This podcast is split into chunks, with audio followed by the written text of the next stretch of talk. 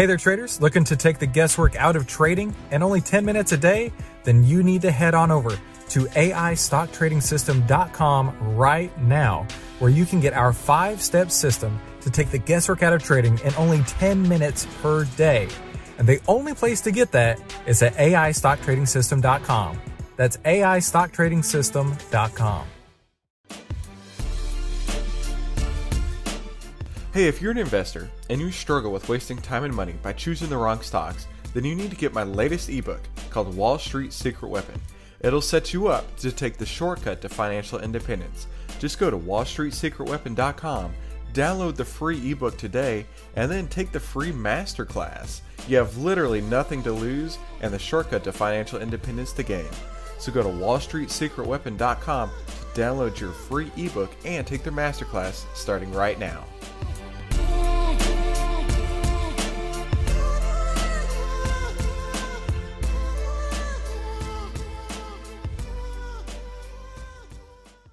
Hey there, Timid Traders. Welcome back to today's How to Trade Stocks and Options podcast. Today, we have a special guest on the line, Peter Hanks. And Peter and I are going to be discussing several uh, macroeconomic factors out there, including trade wars, earnings, FANG, gold, and the dollar. This is going to be a, a broad, uh, all encompassing conversation. So, Peter, I am excited to have you on today. This is the How to Trade Stocks and Options podcast brought to you by 10MinuteStockTrader.com where we give you the tools, tips, and tricks to help you trade faster and trade smarter. And here's your host, voted one of the top 100 people in finance by Redwood Media Group, founder and head trader of 10MinuteStockTrader.com, Christopher Uhl. Thank you for having me. I'm absolutely thrilled to be here. Oh man, the uh, the pleasure is all mine. I, I really really am grateful for the fact that I can connect with uh, with people like you and, and the other guests that I have on the podcast. And, and and selfishly learn from you guys much more than than uh, you guys are giving for me. So I appreciate that more than anything. I know the audience does as well. So Peter, if you don't mind, uh, you know, could you give the audience a little bit of uh, your background, who you are, where you come from, and and uh, some of your expertise there? Yeah, absolutely. So I'm an analyst for DailyFX.com, which is a website that tracks everything in the currency market. So uh, monetary policy, first and foremost. We also dive into gold and equities. I'm an equity focused analyst. I've been trading since I was a teenager. So I really keep tabs on how all these major themes are impacting the major indices. Um, I don't go too deep into specific stocks, but the larger trends over time, recession fears, trade war changes, I really look at that and try to get a pulse of what that's doing to the overall market. Perfect. So that's what Peter and I were discussing earlier on was uh, you know his his idea that maybe we could talk about some of the the trade war implications on what's going on because I don't know about you, Peter, but I keep seeing all this news about you know we're going to have a deal next week and then nah we're going to have more tariffs next week. That's what we're going to have. Yep. I tell you what, I am I am just as confused and concerned as any of uh, the audience members out there. So so help us out, Peter. Tell us really what's going on. What should we care about? Really, what what what matters at this stage, right?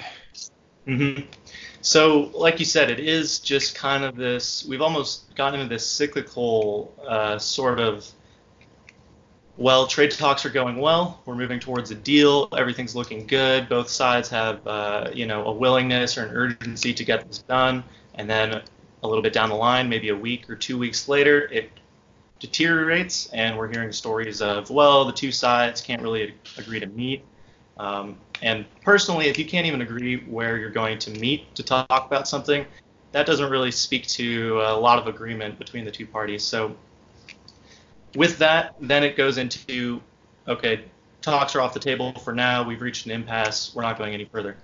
So we've seen this happen time and time again. Most recently, this morning, President Trump came out and said, well, the US and China actually have not agreed to roll back any tariffs in a phase one deal. That kind of refuted some earlier statements from um, journalists and also some US and Chinese officials. So that seems to be where we're at now. I think the really important thing to keep in mind and really to stay focused on as these trade talks continue is that in the past, China has said they're not willing to concede until the next election. they're pretty content to play the long game, and they really have that to their advantage because if a new president takes up the mantle from President Trump, um, the policy towards China could shift completely. So I think with them having said that in the past, all this stuff in between is just kind of noise, and I'm not. I'm really quite cynical on a deal getting done. Hmm. Yeah, I can see where you're coming from there. Okay, so in the back of my mind, this is always always uh, back there, like like what what kind of trade we're going to have, what kind of trade deal are we going to get, right? We've been talking about this trade deal since like the day Trump took office, and I didn't mm-hmm. even hear about the uh, they'll they'll wait until the next election because China moves in dynasties, right? They they don't really care what one person's opinion is or or anything like that over a short term when they're like, look, man, we got we got 107 years of this uh, regime before we're moving out. So, huh, yep. interesting. So, so with that being said, would the audience members out there would they even just kind of disregard any any more trade talk speculation, or should should this be something that they continue to just lightly monitor? Because there's there seems to be like like a stalemate at this point. Yeah, so I think traders should definitely keep tabs on the talks and see how it's impacting the major indices day to day, but I wouldn't bet the farm on um, anyone claiming a breakthrough in discussions. We've seen time and time again that these breakthroughs have really not resulted in anything material. So until something fundamental changes, I don't see any reason to believe that the next person that gets up and says uh, trade deal is in the works is the one to call it. That being said, we have seen some material impact on stocks already. Specific stocks like some semiconductors, perhaps Micron, for instance, um, that have a large exposure to China. And Micron's just a single example. But there are many stocks out there that have a lot of their revenue derived from China. So even as these talks fluctuate from positive to negative, I still think it's important to maybe veer away from those uh, in the shorter to medium term.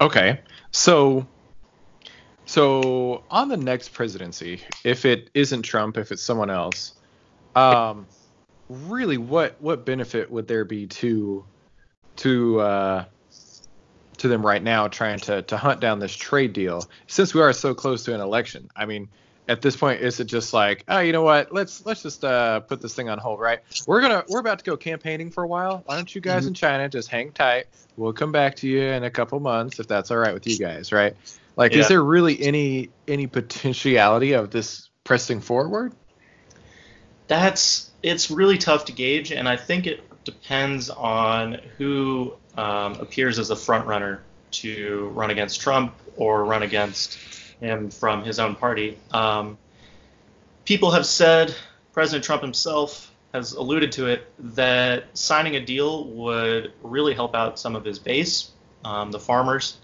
and potentially signing a deal in Iowa was floated out there. Um, I think that's since been shot down by the Chinese, but there is some urgency or something to gain from President Trump's side if he does you know, get some sort of deal. It's just a matter of what that deal would really look like. As it stands now, a lot of uh, financial analysts and talking heads have said that it, it kind of looks like it would just be something like we already had in 2017. So it becomes a question of is that going to get signed in, however unlikely? And if it does get signed in, how much are people really going to buy into that for the longer term, and is it going to have bipartisan support? Um, we've seen USCMA that has reached a conclusion, and now it's just sitting in Washington waiting to be signed, although it has bipartisan support. So it kind of come back comes back to Washington and just the gridlock that can sometimes happen there. well said. Okay, so shifting gears a little bit looking out, uh, you mentioned earlier about earnings season, right? We're we're more than halfway through at this point, aren't we? What oh, what do we have yeah. left on the table that uh, that's piquing your interest there, Peter?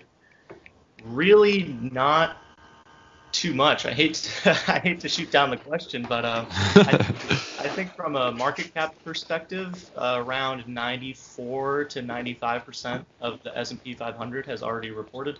We had Disney uh, just yesterday evening. They came out and beat and provided some insight on the streaming wars and all that uh, stuff that has influence on Netflix, Amazon, and Apple.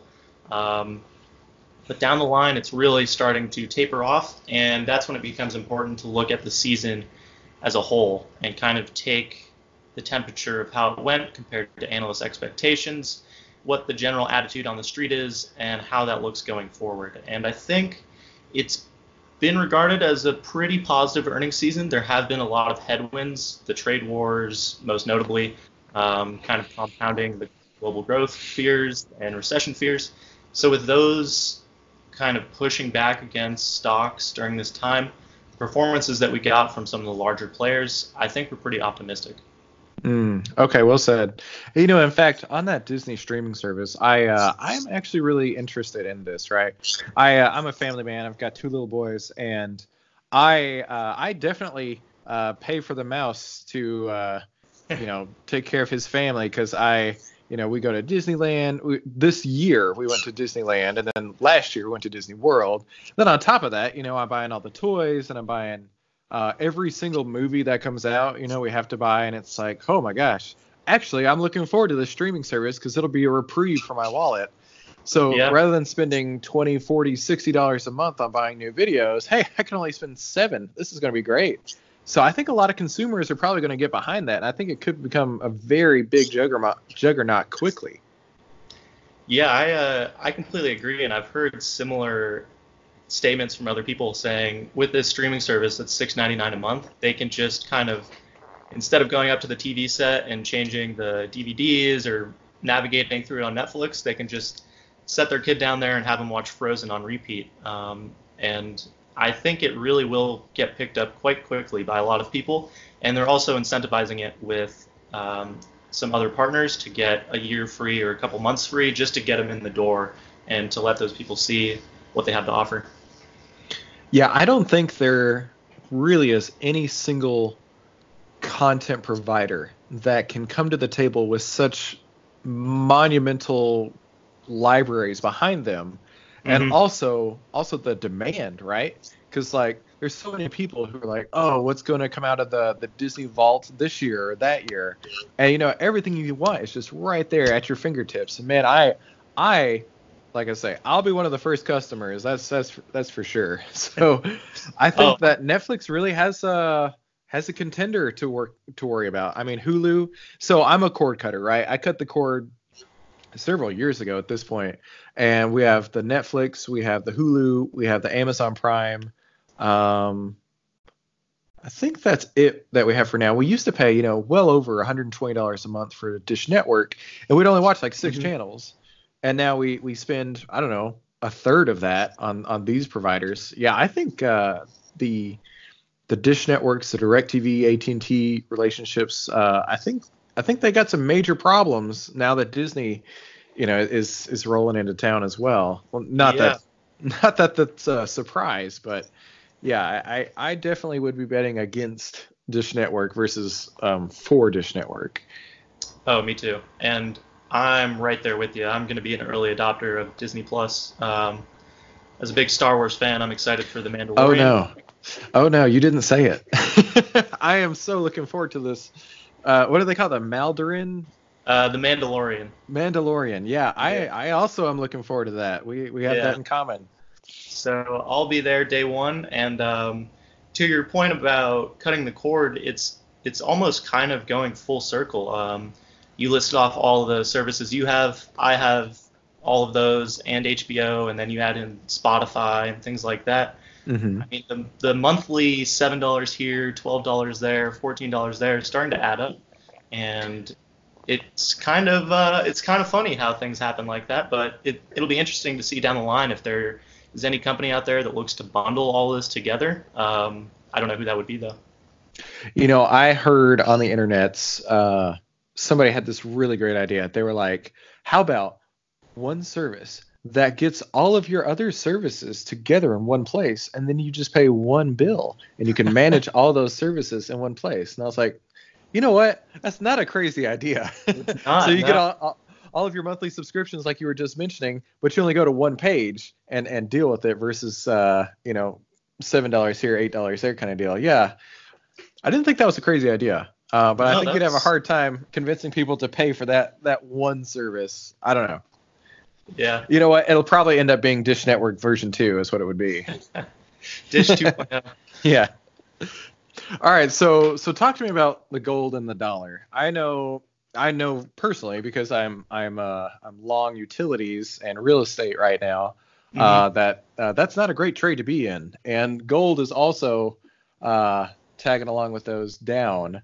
So talk to me about that. What's what's going on out there that I missed? Yeah, so gold's in an interesting spot. If you look at it uh, over the last month or two, you'll see that it's down a little bit, but in the year to date, it's treading around a 14% gain, 15% gain. Oh. And I think a lot of that goes back to trade wars, which we've already touched on, just some uncertainty there. So maybe people are looking for a, a little bit of a safer investment. Um, but also the impact of global monetary policy. All these central banks are lowering rates, injecting money into their economies. All that stuff in the long run might cause the inflation outlook to tick a little bit higher. And I think one of the core benefits of gold is being a hedge against inflation. Um, so that's maybe where some of the tailwind for that commodity is coming from. So do you actually think gold as itself is a unit of a, of a hedge, or do you feel because this is the thought that I've been having that people look to it because it's been known to be a hedge, right? Like it's a self-fulfilling prophecy in that way. Yeah, I think I definitely agree. There is some aspect of because people think it possesses those, those properties, they're going to go for it for those properties, and then it Mhm. just reinforces it. Kind of like um, yield curve inversions and investors worrying that once the yield curve inverts, there's a recession. Well, if everyone thinks that and they see the yield curve invert, maybe they're just going to preemptively pull out their money, even if there's nothing to worry about. Um, so I definitely agree. There is some degree of a self-fulfilling prophecy there. Hmm. Yeah, well said. Okay. Well, Patrick, that was uh, that was everything we had covered on the list here. What else is on your mind? Or Peter, I'm sorry, not Patrick. uh, I think another aspect to look at for the global economy, and really the U.S. economy more specifically, is this upcoming holiday season. Um, global growth, as I've mentioned, has been a little bit of a concern. That might be an understatement, in fact. Um, and now we're getting further concerns on the state of the U.S. consumer with these trade wars. So, whatever the end up or whatever the final increase in cost may be when you go to the store this holiday season from those tariffs, if that shows a material impact on holiday spending, um, reflected in Amazon's earnings or Walmart, Hasbro, companies like that, that could really, I think, ignite deeper fears uh, that this trade war we're stuck in could turn into something more dangerous and more grave. Huh. Okay. Well, yeah, that'll be something to watch. I mean, uh, in my opinion, that there's probably going to be a lot more uh, holiday money floating around out there now that Disney Plus is here, saving me fifty-six dollars a month. Yeah. So, uh, yeah. So, so that I guess let's wrap up there, Peter. Uh, I really appreciate the chat. This was this was good. Um, I really appreciate being able to to talk to people like you and and and hear different perspectives on what's going on out in the marketplace and really fill the audience in because I, I don't claim to know anything. Um, I just kind of get a chance to uh, to talk to other people that are smart and then you know hand that out to the audience. So I appreciate the fact that that you're able to come on and, and to share that with uh, with everybody out there. So Peter, thank you so much for coming on today. Yeah, thank you so much for having me. I really uh, appreciate your time. Hey Peter, where can people reach out to you at? Where's a good social handle and, and, and your website? So, social handle, you can find me on Twitter at PeterHanksFX. Uh, I tweet about earnings, monetary policy, things like that. And website wise, you can check out dailyfx.com for all your currency, commodity, equity needs. Um, fundamental, technical, all those concerns are met there. So that's where you can find me. Perfect. Well, Peter, this has been great, and I hope the audience does uh, go check out Peter at dailyfx.com and also on, on Twitter. And Peter, thank you so much for coming on today. This has been really great. Yeah, thanks for having me. Hey, and thank you guys for tuning in to today's How to Trade Stocks Options podcast. Hey, before you go, real quick, make sure you like, subscribe, enable notifications, and leave a rate and review on iTunes if you don't mind. That way, you never miss any of the tools, tips, and tricks that we upload every single week to help you trade faster and trade smarter. And I'll see you on the next episode. Hey, did you realize that you could get the secret weapon that every investor needs right now to start changing your financial future for free? Yeah, that's right. Just head on over to triplestockprofits.com and download your free Triple Stock Profit System ebook today. 10MinuteStockTrader.com content is for information and educational purposes only. It is not, nor is it intended to be, trading or investment advice or recommendation that any security, futures contract, options contract, transaction, or other financial instrument or strategy is suitable for any person. Trading securities can involve high risk and the potential for total loss of any funds invested. 10MinuteStockTrader.com and Christopher Uhl, with its content, financial programming, or otherwise, does not provide investment or financial advice or make investment recommendations. Investment information provided may not be suitable for all investors and is provided without respect to the individual investors and audience's financial sophistication, financial situation, investing time horizon, or risk tolerance. 10MinuteStockTrader.com and Christopher Uhl are not in the business of trading securities trades, nor does it direct client commodity accounts or give commodity trading advice, tailored to any particular client situation or investment objectives. 10MinuteStockTrader.com and Christopher Uhl are not licensed financial advisors, registered investment advisors, or registered broker dealers. Stocks, options, futures, futures options, and other financial instruments not included here involve risk and are not suitable for all investors. You alone are responsible for making your investment and financial trading decisions and for evaluating the merits and risks associated with the use of any financial security and broker platform. For more information, please visit 10minutestocktrader.com slash legal. Thanks for stopping by.